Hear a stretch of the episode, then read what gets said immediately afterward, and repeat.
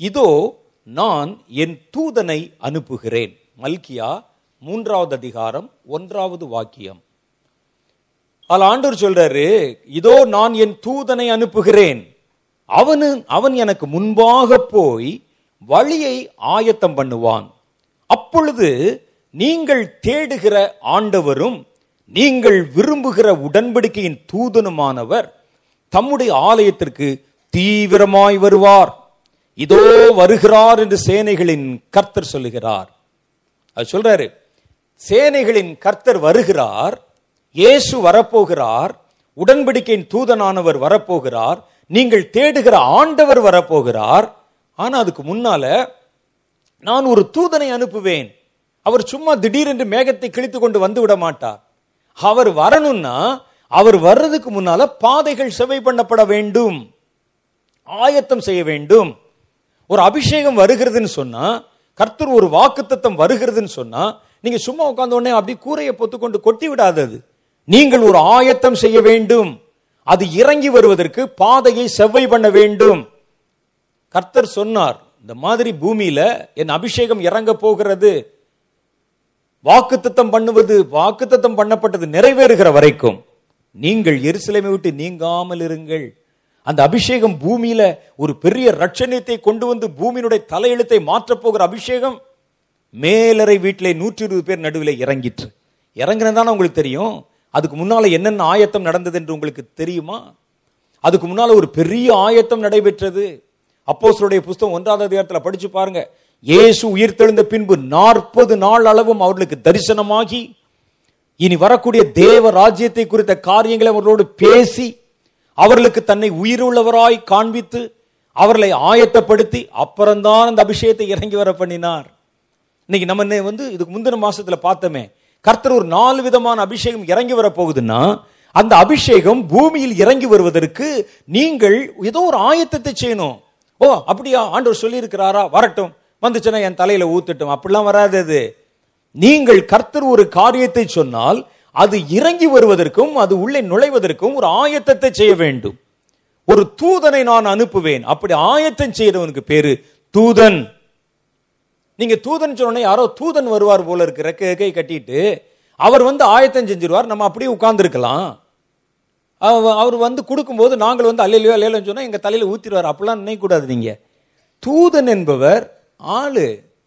தூதன் என்பவன் வானத்திலிருந்து இறங்கி வந்த தூதன் அல்ல. நீங்க நல்லா பாருங்க.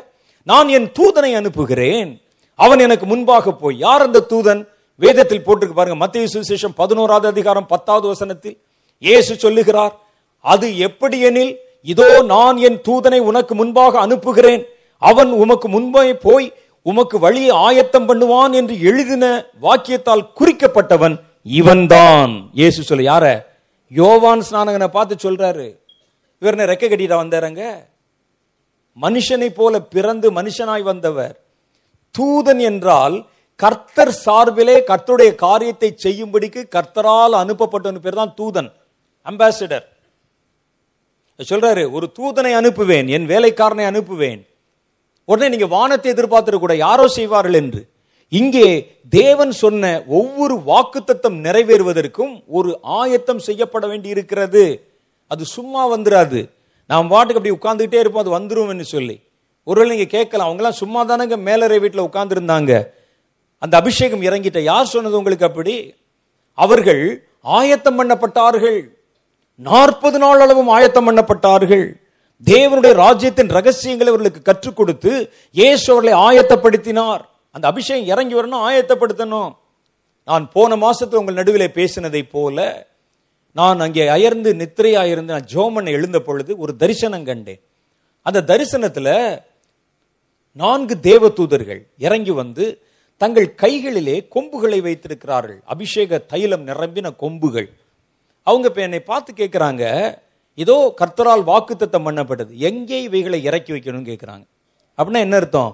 அந்த அபிஷேகத்தை இறக்கி வைப்பதற்கு ஆயத்தம் பண்ணப்பட்ட ஜனங்கள் எங்கே என்பதுதான் அந்த கேள்வியினுடைய பொருள். ஏன் இங்கே வந்தவன் நின்றவன் கண்டவன் போனவன்? என் கண்ணில் பட்டவனெல்லாம் ஏன் அபிஷேகம் பண்ணவில்லை? அது அப்படிப்பட்டதல்ல.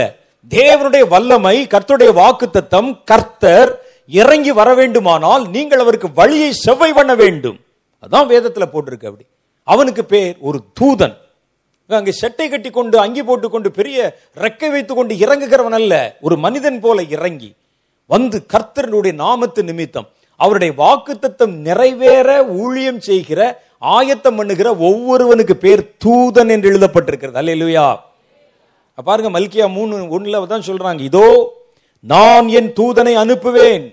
ஒரு ஏறத்தாழ நானூறு வருஷத்துக்கு முன்னால என் தூதனை அனுப்புகிறேன். அவன் எனக்கு முன்பாக போய் வழியை ஆயத்தம் பண்ணுவான். அப்பொழுது நீங்கள் தேடு ஆயத்தம் பண்ணினாத்தான் ஆயத்தம் பண்ணுவான். அப்பொழுது நீங்கள் தேடுகிற ஆண்டவரும் நீங்கள் விரும்புகிற உடன்படிக்கையின் தூதனுமானவர் தம்முடைய ஆலயத்திற்கு தீவிரமாய் வருவார்.